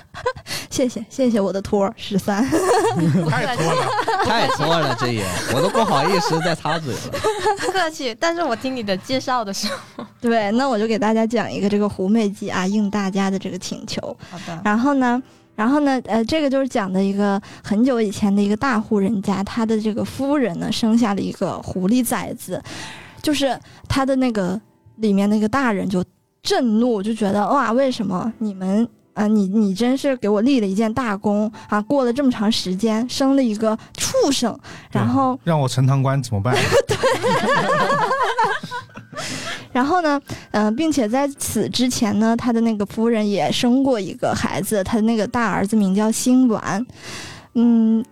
因为这件事情呢，所以导致这个夫人的啊、呃地位就在府中就是有一点下降了，并且呢有一个谣言就是说啊、夫人在这个不知情的情况下被狐被狐狸啊、奸就是那个强奸了。啊、所以呢，导致这个府里的女性都人心惶惶的。嗯、后来呢，这个夫人她就呃，她就自己也很难过，而且她就眼睁睁的看着这个呃老爷下令把自己的生出来这个小狐狸崽子给杀死了。后来，她就呃身体越来越弱的时候，她也总看到这个狐狸的剪影、幻影。然后呢，她嗯后来才发现那个狐狸的幻影是真的，是真实的妖怪存在的，但是，嗯、真实的妖怪是存在的，但是他呢，啊、又因为老爷的一个，嗯、叫什么威严下吧，他又没办法，所以呢，他就搬离了这个宅子，去了一个很远的呃树林住下来了。住下来以后，他的这个儿子星丸就会经常去看他。结果呢，有一天，这个星丸在去看他的时候，就抱了一个女人。这个女人呢，就是长相很貌美，但当时这个星丸啊，不，那个星丸就是对那个他的妈妈说，这个女人受伤了，所以我要救她。他妈妈也没有多想，就把她救下来了。救下来以后，发现这个狐呃这个女人的脸长得很像之前被他们杀死的那只小狐狸，然后嗯，他就很他就很害怕嘛，他就把那个狐狸就放走了。放走了以后，星丸就觉得呃心丸震怒，并且就是在这个。嗯，对着他妈妈说：“你你凭什么把我的，呃，嗯，你凭什么把他放走？”然后他妈妈就看到他的眼睛里面失去了光芒，然后剩下的都是一些被女人迷住的 色彩。然后，然后这个结尾就讲到了，就是说这个星丸其实就是被那个一个小狐狸吸光了他的精力，然后就死掉了。然后其实他讲的就是一个复仇的故事，就是简单的来说呢，就是当时被杀了狐狸， 哎感觉这个对故对事对对复仇结尾非常的《聊斋》啊，就是孩子也太了解杀了。孩子的故事。他真的很聊斋，这个就其实还好嘞。嗯那个后面不是有一个画画美中计是吧？对画美人，那个真的就画画皮皮画皮是吧？ 一模一样。然后这个其实我看完以后觉得其实挺好看的，这本书嗯总体来说挺好看的，而且色泽龙彦他写的各种文笔啊、伏笔都埋得很好，而且嗯，就可能听我讲的比较苍白啊，但是你看的时候还是觉得有一点精彩，而且他每一个小故事后面都有一点反转。但是这个也我也不知道是优点还是缺点，因为它每一个反转稍微有一点晦涩，就是你转了，但是你有点看不懂 为啥转了。 就写的比较写的比较隐晦，还对对对对对他感觉是偏文学性的。 对对对他可能也偏传统一点那种，对所以会含蓄一点，对对，不会而那且么像现代小说那样，对它叙事风格也是那种文言的，嗯，偏文言哦还的。啊偏文言的，所以就很对对对能理解它很短了。反正我对之前看《阅微草堂笔记》的时候，就是很短啊。一个故事很短，然后对啊几页就能写好几个故事。对对对，它真的很短，可以看一下，我觉得还是挺好看的。总体来说，我我觉得是这样，就是因为射龙宴的书，它其实风格还挺明显的，说实话，对，很明嗯显。对，都是一些奇奇怪怪的东西。嗯嗯，就他自己比较喜欢写这样的故事，但是因为之前那本《毒药手帖》，不知道大家有没有去看，后来我是相当是我自己去翻了一下，然后学哦发到了现新的毒药技 巧，办公室的人威仪，就是那种那那些东西吧，其实你也听过，就是你也不是没听过，他写的故事，他感觉像是一个再创作，对东西没有很新，就像这本书一 样。其实故事吧，你知道，像我们这个从从小到大，这呃，就是不要从小到大，反正就是小时候那么多聊斋剧的这个影响下，其实很多故事你真的会觉得嗯，能猜到，对能 猜到，但是真能猜但是你再看他，其实能写出新的东西来，就就是就是这么一个对，类型的作者。嗯然后我这边顺着说吧，正好是日本的嘛，然啊哦后我这嗯边说一本日本推理小说，这本是一本社会派，啊、作者叫伊冈顺，然后呢，呃，译者是金敬和，然后名字叫《恶寒》，这本书的名字，呃，听着就很社会。名字就很社会派。他呃，他这本书其实主要的谜团在于说什么呢？就是主要一个开场，也是一个很社会派的开场，就是呃，我们我们的男主呢，本来是在一家东京的医药公司工作，但是呢，他因为当时公司的一起向医院的行贿事件，然后呢被抓出来顶包了，就是呃他当时是一个属于是一个股长啊啊，相当于是一个反正有有点名头的一个职员，然后当时被被他去顶责了。他就被调到了一个很偏远的地方去上班，就是说是代理分店长借调，但其实呢就是被流拿放。对流放，然后顶风头，然后呢说的是说一年之后就把你再捞到总部里面去，因为你是帮顶的罪嘛。哦，然后就是在这个时间里面呢，他首先他在当地这个地方呢，他当时被顶去了去做销售去了，每天呢就去帮别人去推销那种居家药盒，这东西是怎么说呢？这个东西就是公司呢会把这个药盒放在你们家里面，你要是用了呢就收你钱，你要是不用呢、哦我就不收你钱。哦，哦，啊哦对，好像我在几本日本小说里啊好像对看到过这，种。这是日本很独有的这种形式。然后他就去推销这种东西。但是呢，他是他以前不是干这个的，就每天就是出去之后卖不出去货，然后呢还被还被他的这个实实际的这个分店的这个上司就是 PUA 啊，就是杨子，哎，然后。啊，然后呢，就说啊，你你是不是就想着回东京去啊？啊，就每天就是阴阳怪气他 哦啊，因为他当时来的时候他很不服气，他喝酒的时候就就说了这个事儿。然后呢，同时呢，因为这个原因呢，他因为隔了很远，他基本上周末就不能回家，因为可能你要坐飞机才能到的那么一个距离，导致他跟他家里面这个关系就冷落了很多。他跟他的老婆，他跟他的女儿，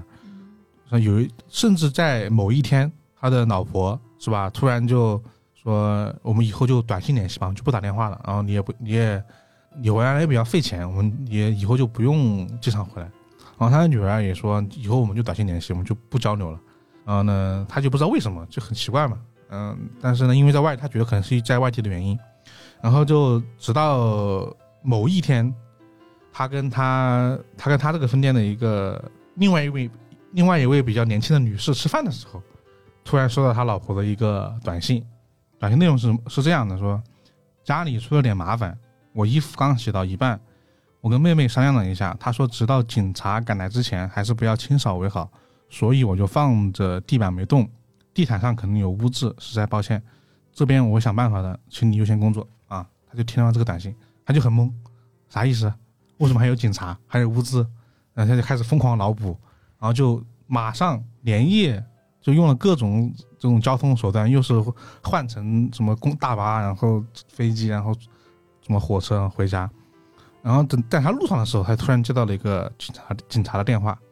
说他的老婆呢杀人了啊，嗯，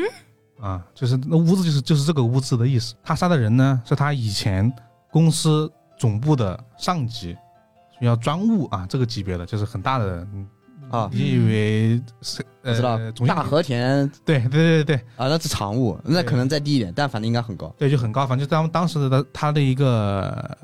就是领导，他他的老婆把这个人给杀掉了啊、是用威士忌酒瓶重砸他的后脑勺，砸死在家里面了。哦，对，然后呢，地点呢是在他家里面。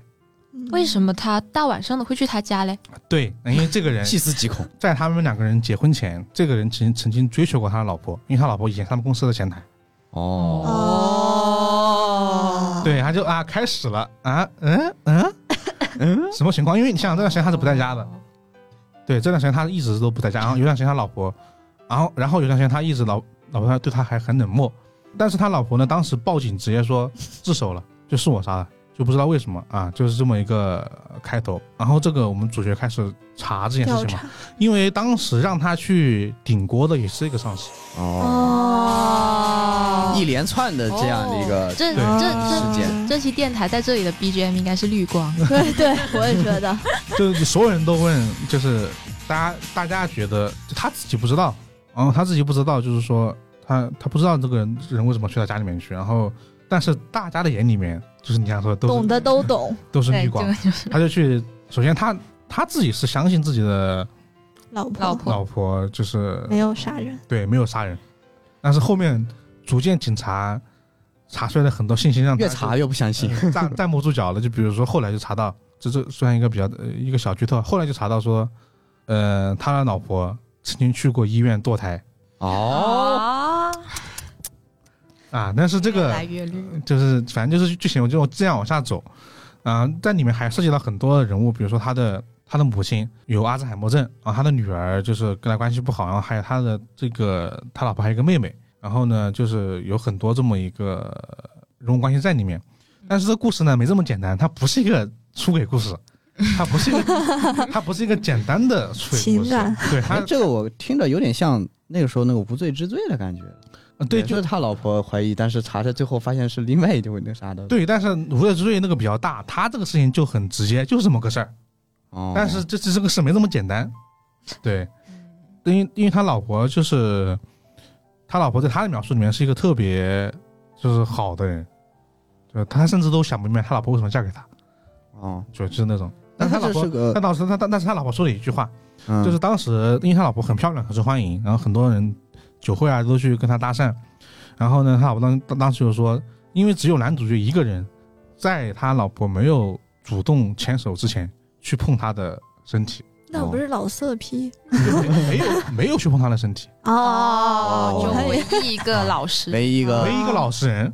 哦哦对，就是对对他很很尊重这种感觉，所以就是当时相信了他。反正这种，嗯、这是他的开头，因为这本书我觉得说到这就够了，因为再往后面得自己看，因为我社会派的东西学本来它主要讲的是，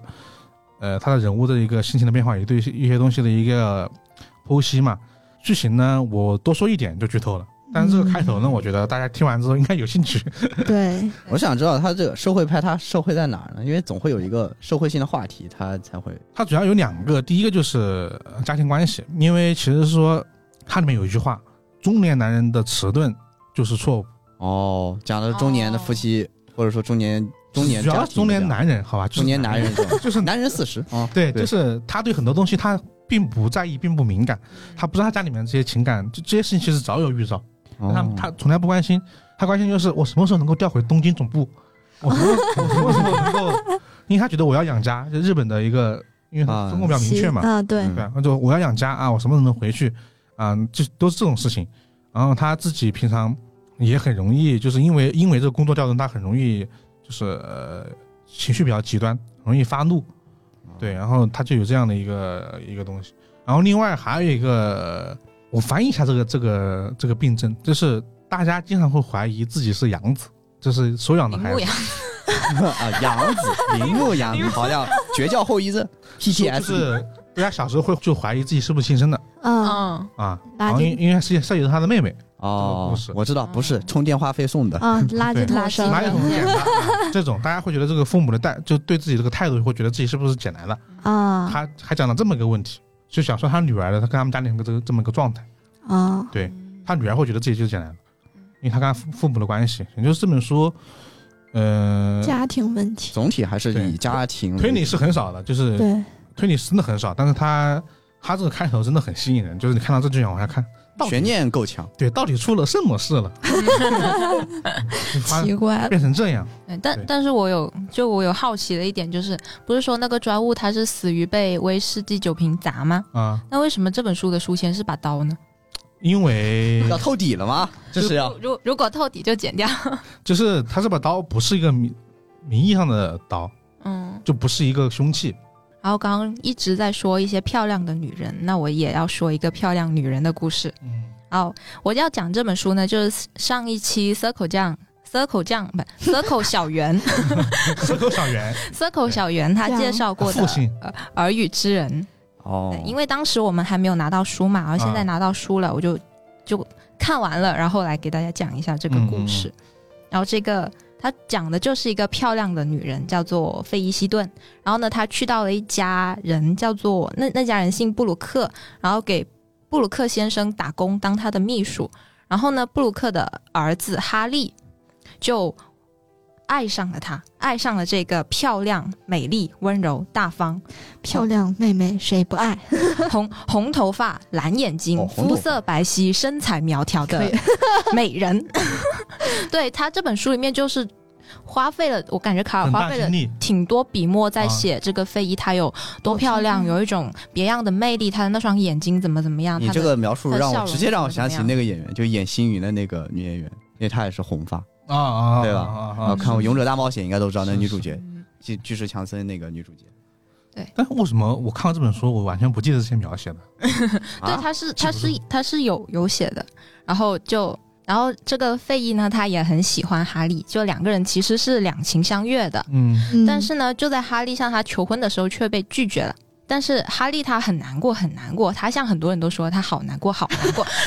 然后感受到了，感受到哦，了。终于，终于在他第二次求婚的时候，费伊答应了，然后他两个人就订婚了。嗯然后就在这个时候，他哈利他爸就不乐意了，因为他听到了外界很多关于流费言伊的蜚语哦流言蜚语，啊，哦就说这个，就说这个女人她不干净，说她就是不检点，对，就说她是个荡妇。嗯嗯然后，然后因为哈利他爸就很重视名节嘛嗯，对，这哦，对，这个故事它是发生在啊、呃二战时期、二战后这样子这一段时间，啊，那个时候还是很多人有这种对有这种贵族的这种观念，对就或者是说对以贵族身份自居的那种还哦嗯是很执念多。对对，所以所以他所以所以哈利他爸他又决定要用钱来打发这个缠着我儿子的女人，啊突然这个 这个很我我突然想接萎一缩个，我呀突然想接一个数字，但我忍 住了，对我们想接很多的数字，我忍住啊了。这种韩剧老套的情节，对，然后所以他们就，所以哈利他爸就跟费伊约好了，在某天下午，在一个废弃的高塔上面谈判。嗯然后呢，约定的时间到了，但是哈利他爸却被发现死在了高塔上面。对对，然后他的，然后杀他那个凶器呢是哈利他爸他拿的那一柄手杖，然后实际上它是一把剑，就可以剑抽出来。嗯，哦然后那把剑就直直的就刺进了哈利他爸的背后，从背后刺了进去。对，而且他谈判带的那笔钱，就那他用了一个公文包装的那笔钱，然后那整一个公文包都不见了。嗯然后这个现场呢，他就哈利他爸是怎么被发现的呢？是因为就是有一家人在塔前面塔前方野餐，然后就他们那一家人的视野就是可以看到塔的前面、塔的左边、右边嘛，三面都能看到。嗯对，就相当于是一个开放型的呃，密监视的密室，对，嗯，然后而且这个塔的背面呢，就是就不可能爬上去，就靠好像是靠的是一条湖，还是呃靠的是一条河，还是一个湖什么的，反正反正就是你不可能爬上去的那种。哦，对，所以它就变成了一个密室。密室高塔密室，对是的上次也简单说过他这个，但是没有详细说啊，我只说他是个高塔密室对，然后这个这个故事呢，这个故事呢，就是由一个呃哈利他爸的好朋友叫做利高教授，然后由他的口中来讲述出来的这么一个故事。然后他为什么要讲这个故事呢？是因为有一个叫做谋杀俱乐部这样一个俱乐部。然后他会定时举办一些聚会，就邀请一些名人啦，什么名人过来就听，就讨论，就社会上案情发生的各种各样经典的谋杀案。对，这个俱乐部真实存在在英国，对哦真的吗？阿亚莎当过会长，哦，难怪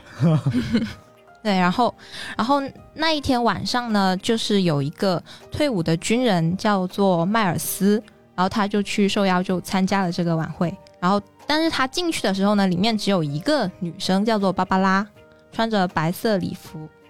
然后，然后就没有别的人了。之后，嗯利高教授来了，发现诶，怎么没有别的人了？然后其他人也是不知道为什么就没有来参加，但是他就是讲，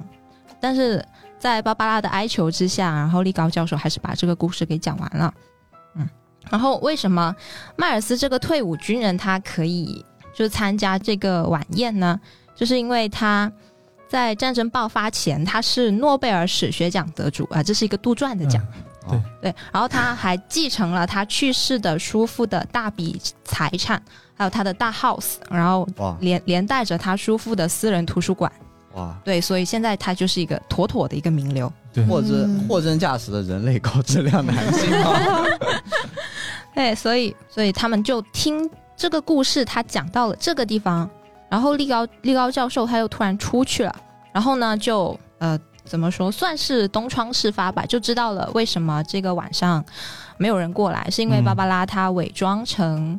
呃这个组局的人，这个组局人是基甸菲尔博士，嗯的秘书，然后告诉那些人叫你们别来，是因为这个芭芭拉她想要拿到关于这个案件的一手资料，然后但是呢就不知道为什么迈尔斯他又出现了，然后这个这个晚宴就然后就在这一刻开始，然后就被彻底打乱了，然后迈尔斯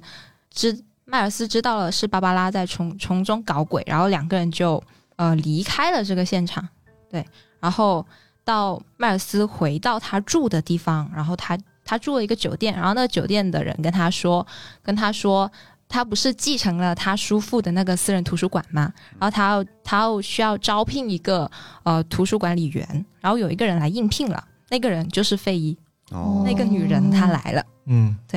然后这个，然后这个故事它一共有两个谜题，对，对，它一共对有两个案子，都是围绕着这个漂亮女人的故事。第一个，相当于是他串起来的。对是，不是第一个是这，第一个就是立高教授讲，立高教授讲的那个，嗯，第二个就是他，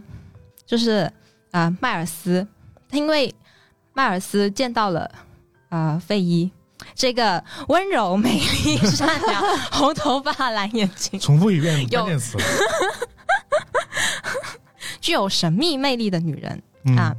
然后迈尔斯就答应了要招他作为呃他这个私人图书馆的图书管理管理员。员，对嗯对，然后他，然后他他就把这件事情告诉了他，迈尔斯就把这件事情告诉了他的妹妹和他的预备妹夫，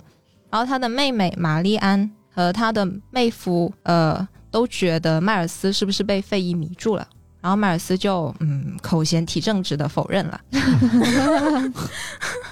然后到然后到了那天晚上呢，就呃原本是原本是啊、呃迈尔斯妹妹妹夫还有费伊四个人回去，但是预备妹夫他突然有事就没有去，然后那天晚上就他们三个人一起去了，三个人一起回去了。呃，到了回到了他们的那个大 house 的时候，然后妹妹玛丽安，妹妹玛丽安就是一个啊、比较有活力，一个很健康、活蹦乱跳，而且是一个比较友善的人。然后呢，他就一直就拉着费伊就聊天什么的，对，就相处的也比较和谐。然后在这个时候呢，博士还有教授他就他就推断出来，就费伊他可能在这里，然后他们就赶了过来。然后呢，所以然后他们过来的时候就告诉迈尔斯，就是根据哈利他爸听到的那个那些个留言，来哎说就就那些个留言，就是他呃，他私德有亏，只是他的表面，就是他嗯更深一层呢，是因为是因为他是一个吸血鬼，就在那个年代，然后他是一个红头发蓝眼睛，这两点对肤色白皙，这这几点是完全符合一个吸血鬼的外形。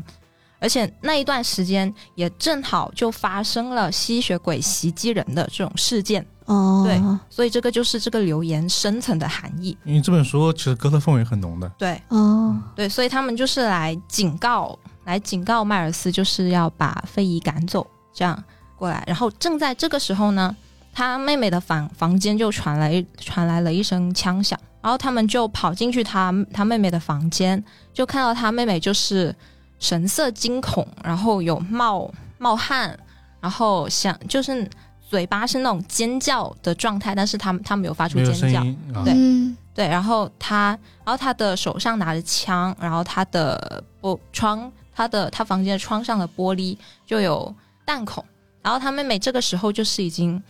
心脏呼吸什么都停止了，嗯但是呢，呃，他没有死，他只是受到了严重、非常严重的惊惊吓吓，导致休克。对这个就是这个故事的第二个谜题。哦，是，然后嗯，在他两个谜题发生完的时候，这本书就看到了一半，哦，后面就是嗯就是调查和对解谜就是过啊程了就各种嗯调 查，嗯毕，竟卡尔嘛，毕对就竟毕竟是卡，就前面任务已经完成 了，对，就就讲到就讲到迈尔斯如何去和这个漂亮的 女人，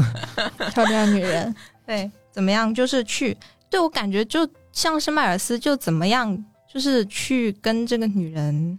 怎么说呢，打交道，然后又想要追查她，但是又一但又总是错过的这种故事，就慢一步，对，永远慢一步、嗯，这样子。毕竟追上了小说不就结尾了吗？他其实主要还要吊着这个第一第一起案件的谜题，嗯，哎，其实一直就没说，对啊，这个等到最后才就是，怎么说？我觉得他就是卡尔，就是前期的谜面还是挺吸引人的，嗯就是就是中段的这个查案过程有点疲惫，然后最终的解谜还会比较好，但是其实也是本格推理小说的通病了，也不能怪卡尔。呃， 不现在但是这一本我看下来的话，我会觉得就是在立高教授他讲第一个案子的时候嗯，有点难顶，啊因为他那 有个点难顶，因为他那个讲述的时候根据他的讲述的方式，再加上旁边人的这些反应，对经常打断嗯他，对对对，对，就看起来就有一些难受。而且他讲的很长啊，他第一个案子就讲了三十来页。第一个案子我倒是还是比较能够听得比较清楚，第二个案子就很绕了。主要是第一个案子，你不需要听他怎么到那儿的，你只要听到最终那个怎么案子样对了？人怎么死的就 OK 对，了。听到有一个密室有个人对死了，但但是是第二个案子没但是死。第二个案子就很复杂，就绕来绕去的，对人物出场背景，然后就就不太好理解。对，嗯，其实还是有点难理解。是就是卡尔的书本来一贯有这个弊病，这个就是等着自己大家进行看的时候才能，嗯呃，就是得。感受到吧？但是整体来说，我觉得上次好像也说同样的话，就是第二我看完之后，我觉得第一第一个案子会更加就是好看一点，可能也是我比较单线程吧。上次是哪本？三口棺材的时候，呃，没上一期他跟上一期 Circle 聊的对时候然后哦这聊二十哦简单说了说，我只说当时看完之后我的当时的印象，我可能就是因为后面那个案件更像是其实也有一个轨迹，嗯，只不过跟它整体的对剧情关系程度更大一点点，但是第一起案件关系程度就小一点点。然后对我看完的时候，我也是觉得第一个案子解的很精彩，对对对，但是第二个案子他那个就是他那个轨迹，就凶手想到的不对，怎么说呢？就是其其中其中的有一个情节会让人很很惊叹，对对。第二个案子其实第二个案子怎么说，有一种魅力吧，有一种魅力在。不过怎么说呢，就是调查有一些那些就是冗长的东西的话，应该就是现在我感觉现在很多推理小说在极力的弥补这东西，但是黄金时代的小说还是有它就是那种不可不可言说的魅力吧，对那我个时候独有的一些东西我。觉得还好，对我这种这种东西对我来说就是没有什么影响。那啊，对，常看推理小说人倒是对不会太在意这种东西。但是我觉得卡尔的作品，呃卡尔大家比较知名的几部作品啊，就是质量得到认可的就有是大这之个创，嗯就是只要你看完之后，其实你都会觉得它很好看，只要你能对坚持看完。是的，就怕的就是你在一百页之前你就拜拜放弃了，嗯你就放弃 了，那你就因为你一旦放弃，你就你就你就很难捡回第二是再重看他的书。哦，对，确实，其实黄金时代很多书也都是这样，嗯，就看有时候会看阿加莎可能好一点，就奎因也给我这种感觉，反正对，但就嗯这本书还好啦，不用不用熬过一百页，你熬过他第一个案子就行， 真的啊三十页，三十页真，的，我看的时候就是这样。第一个案子还其实还是密室嘛，但是对卡尔做密室是吧，绝活了，嗯绝这活我啊就！不用说了。对，他确实也，所以第一个案子整体来说解答上比相对就是观感上会好一点，第二个可能就是想法上的一些那个，嗯，但第一个就是整体上它的完成度会高一点点。对，但是对啊，而且你看到后面解谜的时候，你会发现它有很多伏笔都给你埋在前面啦。然后你对看到的时候，你就会发生惊叹。对我今天也也也跟橘子对说了，就是啊就是我我看到我看到就是他前面的那句话，然后然后之后我就我就发出了哦这样的声音，之后对之后看看之后看看到第二行就是他惊叹冒号，对，我预测，就是就是我觉得最后的推理写得好，就是要这种效果，嗯对嗯，就是是对写出来之后你就觉得啊，真的很好，啊，那种颅内高潮，对是那种感觉。对对对。那其实我们今天介绍四本不太不太一样的书啊，就是主要推荐的四本书，因为有社会的本格的、黄金时期本格的，不错，今天主要大部分的书还都是推理的，这这这是最主要的嗯，对对，三本都是。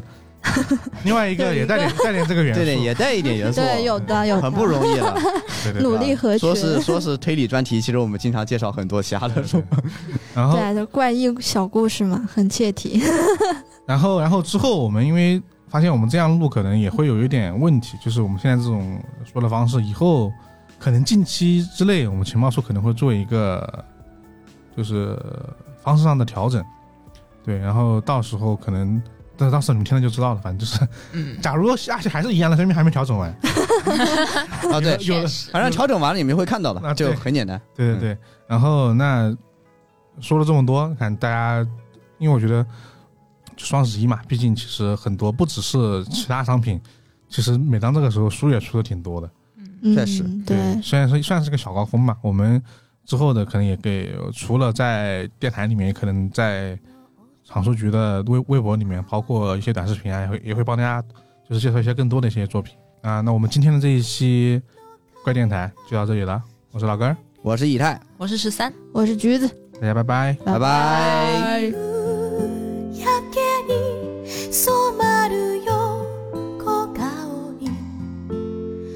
ぜか涙あふれた我是冠宇君，欢迎在各大音频播客平台订阅和评价我们，搜索“冠宇电台”即可哟，记得关注哟，拜拜。優しい